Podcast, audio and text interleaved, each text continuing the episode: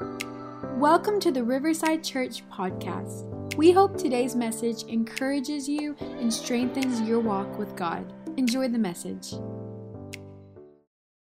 We are going to pray together over the Word of God tonight. In Jesus' name, Lord God of heaven, this is your word. Bring us back.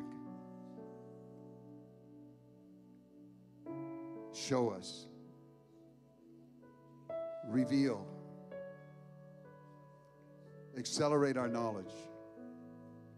Help us understand that every word of God is pure. And as I'm speaking them tonight, Lord, let us receive what you have to say in the name of Jesus. Everyone said, Amen. Amen. You may be seated. I am going to be keying off of what Pastor Bobby taught on Sunday about at the beginning. And there's something that I just love to do, and that is when I'm studying a subject or I hear about a subject like I did Sunday morning, I want to go back to the first mention of it. Some of you may know about the first mention principle in the Bible. Whenever something is mentioned, first of all, there's like a seed there that's going to grow and grow and grow in its theme all through the Bible. So I decided I was going to go look up the first time the word king or kings appeared. And I honestly thought it was going to be around the time of David or something like that, you know, and I knew there were, uh, was some other kings even before him because the people round about the Israelites had kings but I was surprised to find out that it goes all the way back to the book of Genesis and chapter 14.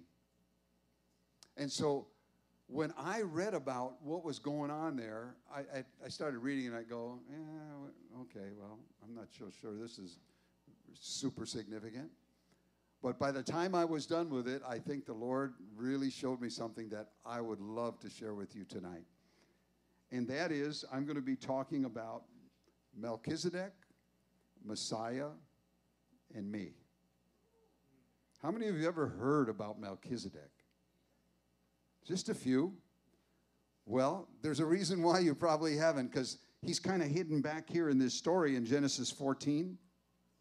His name means, in the Hebrew language, now I'm not a Hebrew, I know a little uh, Hebrew, but he owns a bagel shop in New Jersey. but the, the word Melchizedek means Melchi Tzedek in Hebrew. You'll never guess what those two words mean. King of right. So when you hear about this guy here, you're going to go, like I did, like, where did he come from? Because Abraham was coming back from a big battle. He was rescuing Lot, and there was a bunch of kings that were warring, and some of them took Lot, uh, which is his nephew, and all the women and the children and all of their goods, and they literally kidnapped them all. And Abraham got 300 of his servants, and he said, I'm going to get these guys, man. We're going to fight. And so he went and rescued Lot and his family. And on the way back, listen to what happens. Just a few verses about this guy here. Then Melchizedek, this is Genesis 14. Melchizedek, king of Salem. Wow, there's a Salem Road here in town. Does anyone know what the word Salem means or Salem? Peace. The king of peace, that was his territory or his domain, brought out bread and wine. Does that remind you of anything we just did tonight?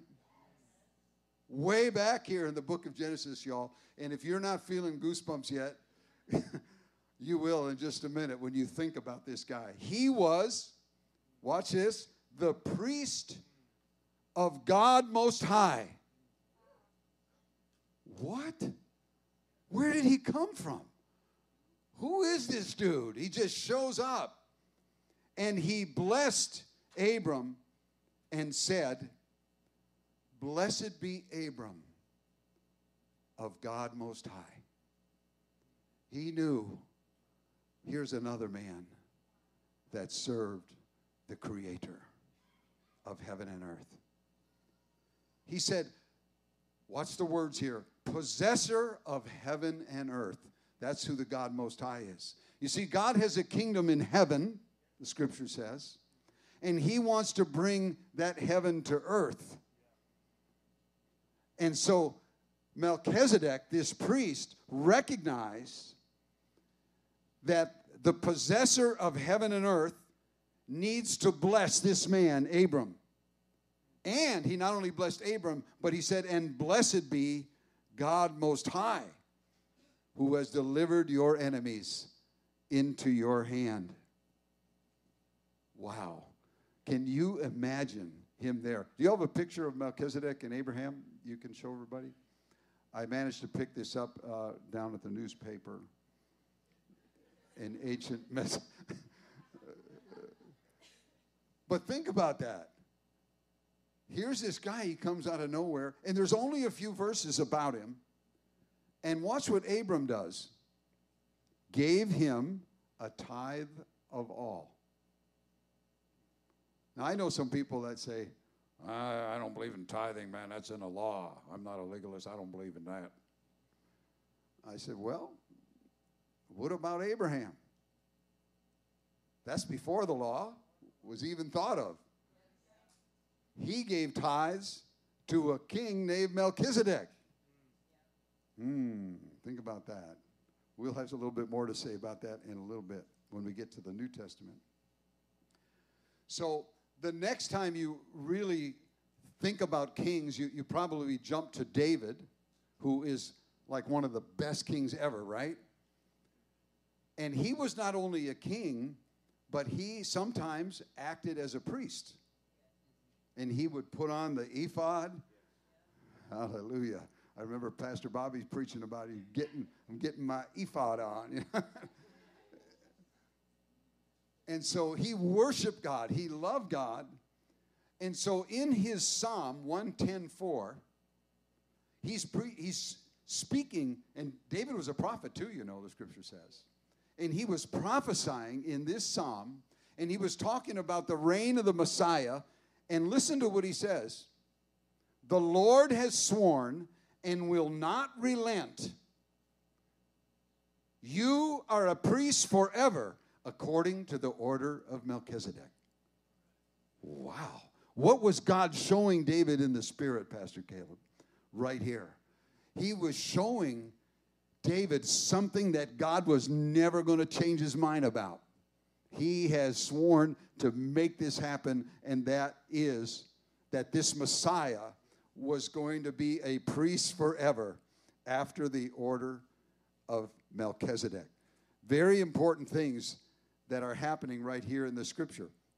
So, we're going to go and talk about the Messiah now.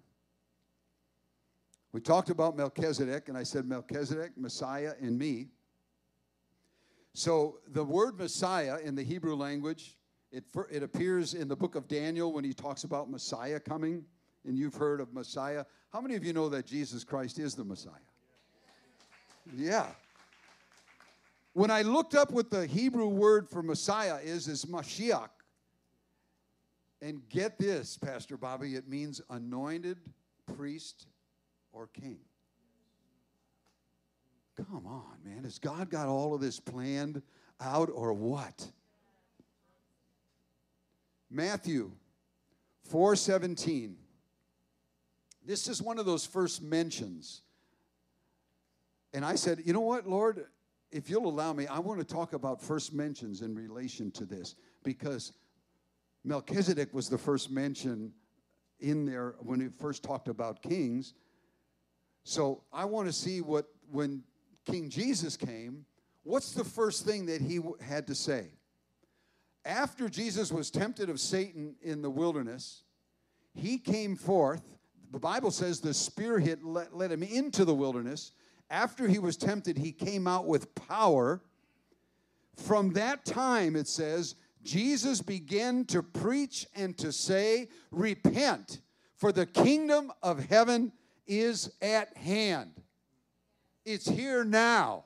It has arrived. the first words out of Jesus' mouth, the first mention, is so important in the Bible. And this God who has come to earth now, and his son is speaking the first things that he preached as he began his ministry to repent for the kingdom of his heaven is at hand. And Jesus went about all Galilee, teaching in their synagogues, preaching the gospel of the kingdom. The kingdom message is good news. That's what the word gospel means, right? Glad tidings. It's good news because God's government is here now. You all have been running it your way, folks, but God is about to set up a kingdom that He's going to rule. And not only was He speaking about it, but He was healing all kinds of sickness and all kinds of disease among the people. Then his fame went throughout all Syria, and they brought to him all people who were afflicted with various diseases and torments, and those who were demon possessed, epileptics, and paralytics, and he healed them.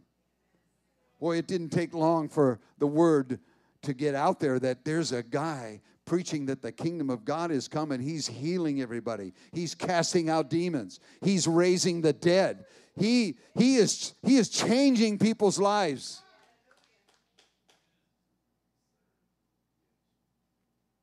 That's our Jesus.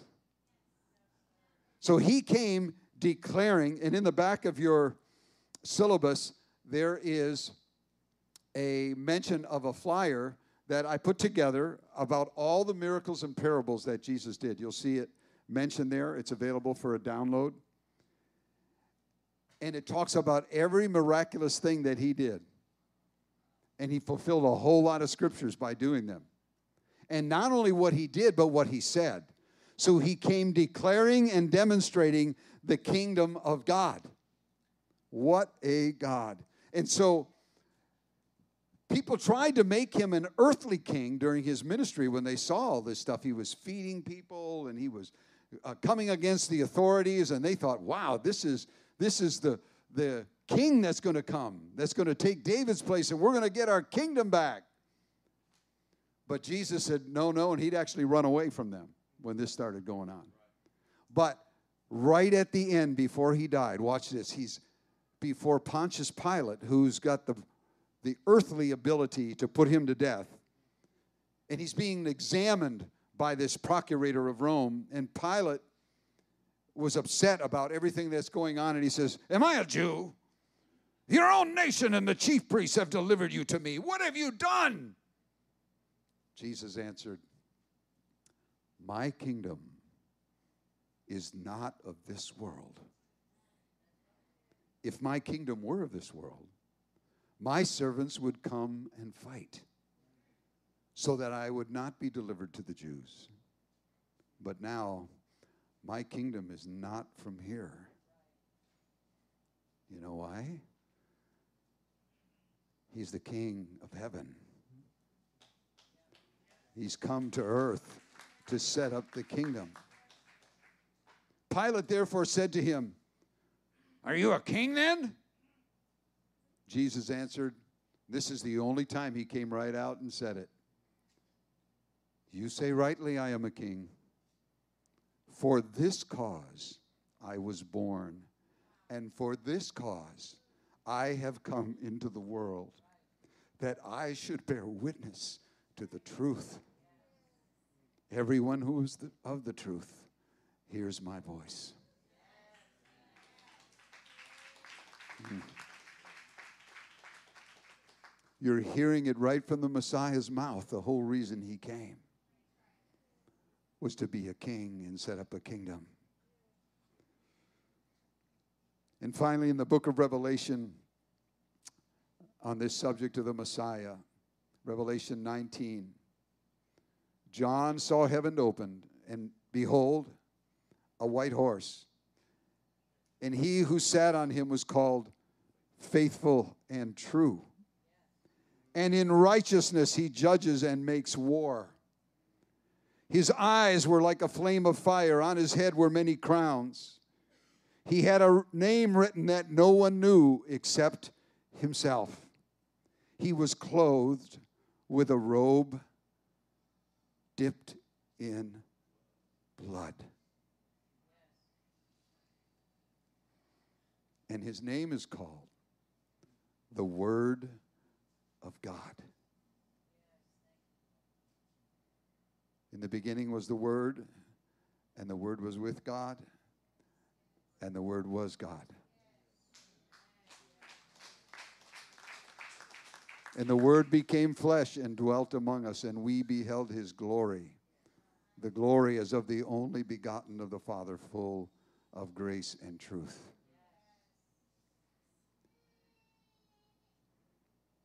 And the armies in heaven, clothed in fine linen, white and clean, followed him on white horses. Now out of his mouth goes a sharp sword, that with it he should strike the nations. And he himself will rule them with a rod of iron. He himself treads the winepress of the fierceness and wrath of Almighty God. And he has on his robe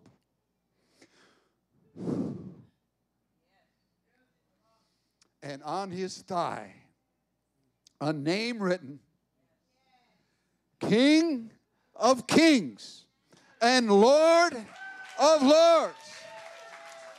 What's his name? Jesus. Let's praise him. Praise you, Jesus.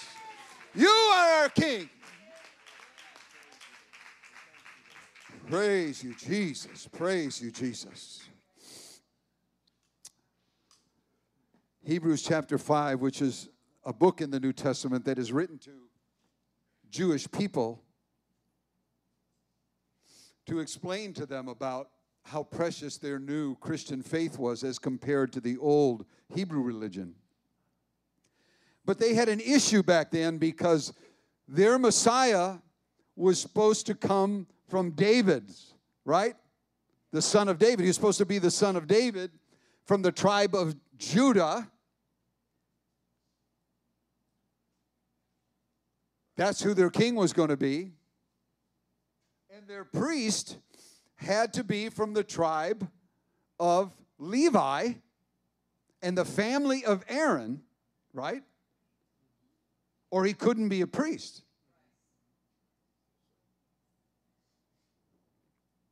So the writer of Hebrews is kind of clearing this up for the Hebrew people who had this question in their minds about how can Jesus be a king and a priest? He's not even from Aaron. For every high priest taken from among men is appointed for men in things pertaining to God, that he may offer both gifts and sacrifices for sins. And no man takes this honor to himself, but he who is called by God, just as Aaron was. So also Christ did not glorify himself to become high priest, but it was he who said to him, in other words, God said to Jesus, You are my son. Today I have begotten you. As he also says in another place, oh, here it is. You are a priest forever according to the order of Melchizedek. And then the book of Hebrews goes on, like from chapter 7 to chapter 10, talking about Melchizedek. Hebrews 7 For this Melchizedek, king of Salem, priest of the Most High God, who met Abraham returning from the slaughter of the kings and blessed him, to whom all Abraham gave a tenth of all, first being translated king of righteousness, right? He was the king of right and then also king of Salem, meaning king of peace. Now, this was not written in the Old Testament, but watch this without father, without mother, without genealogy, having neither beginning of days nor end of life, but made like the Son of God, remains a priest continually.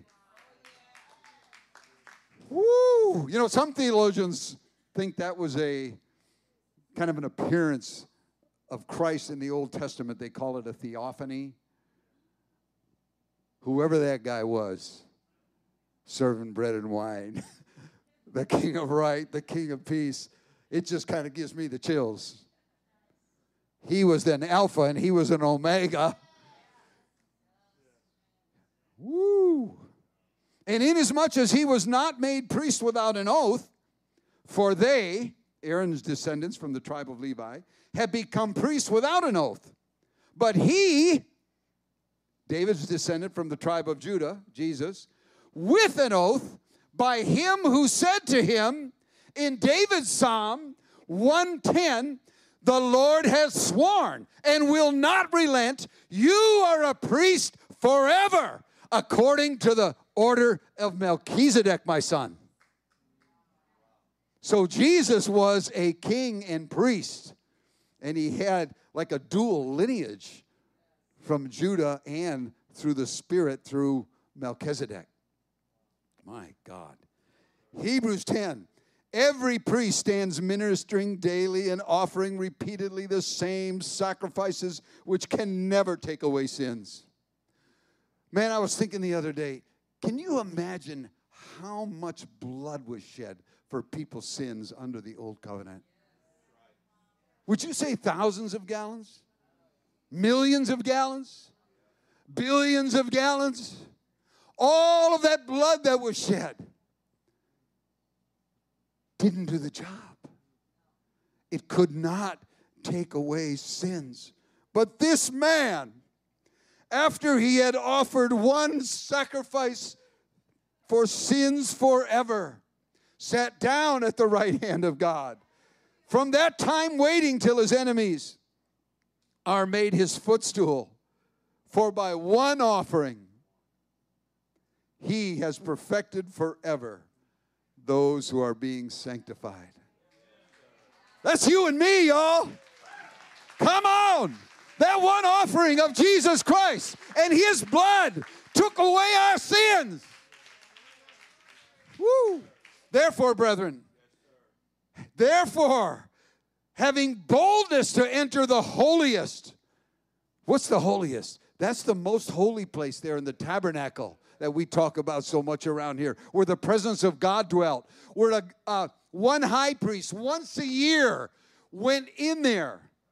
You talk about limited access. First of all, you had to be a Jew. That took, took out a lot of people. Then you had to be of the tribe of Levi, which of all the 12 tribes, that's only one. Then out of the tribe of Levi, you had to be from the house of Aaron. And then from all of those priests, you had to be chosen to be the high priest. And you only got to go into the presence of God one time, one man, once a year. But now, I can walk in anytime I want to. Woo! Yes. Thank you, Jesus. Thank you, Jesus. Thank you, Jesus. Woo! Hallelujah.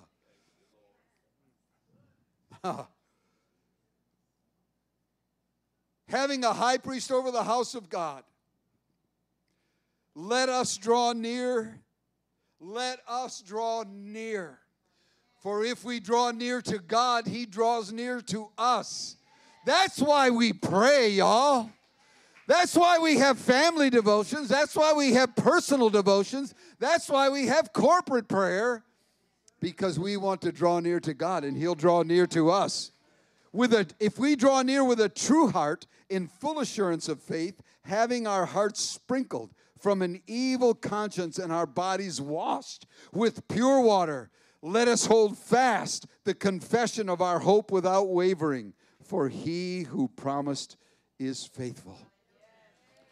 Oh, yeah, go ahead and praise him. Go ahead, he's worthy. He's worthy. He's worthy. And not only is this about Melchizedek, and not only is this about Messiah being a prince, I mean, a priest and a king, but you're probably thinking, what does all this have to do with me?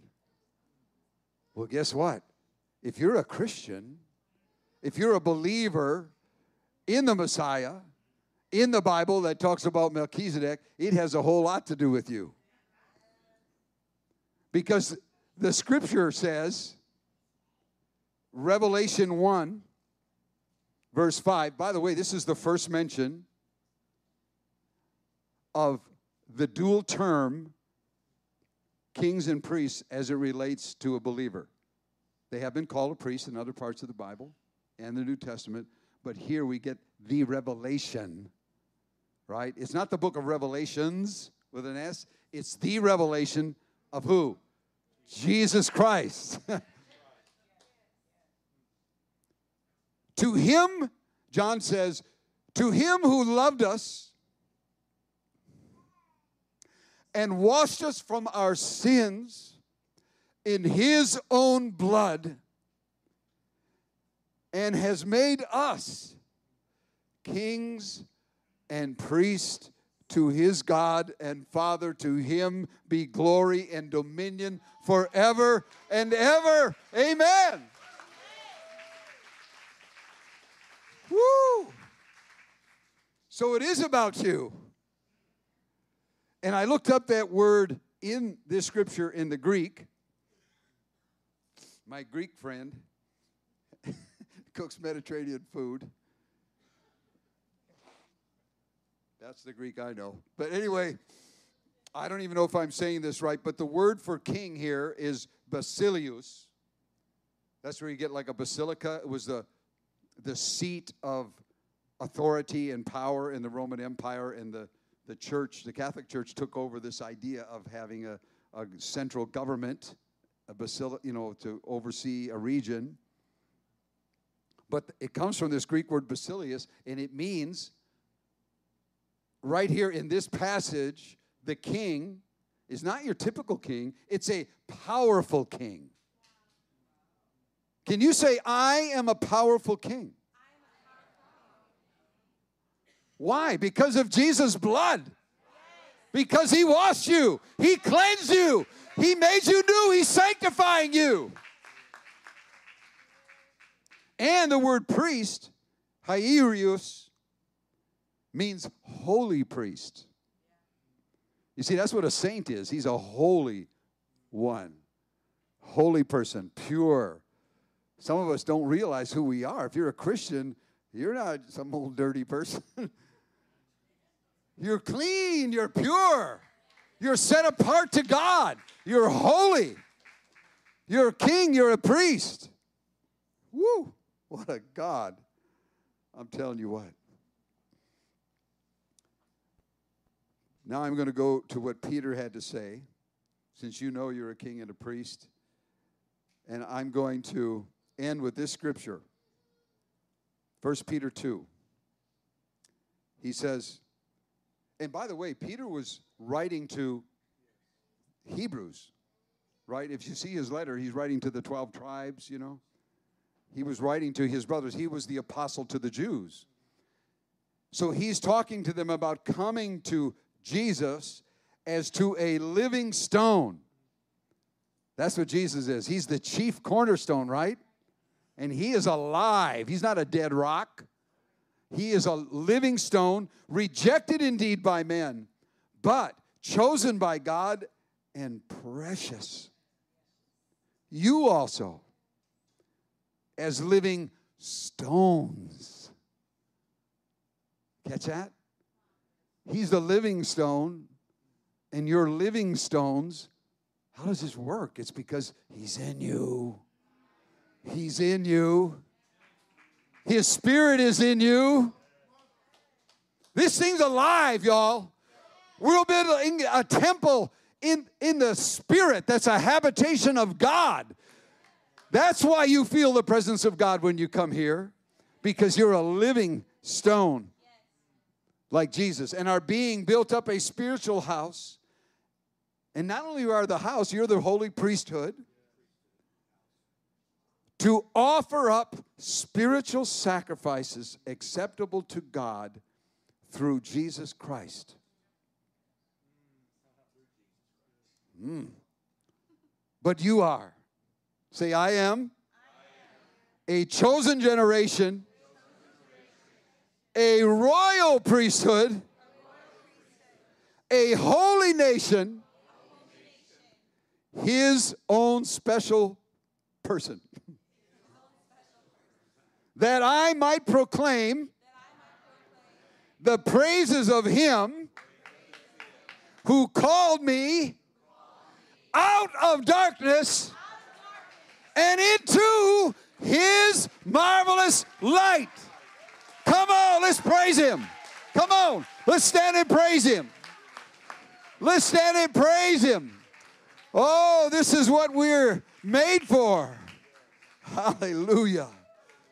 Woo! So the kingship and the priesthood that started with Melchizedek was gone to Christ. And guess what? Christ passed it on to us. From Melchizedek to Messiah, and from Messiah to me.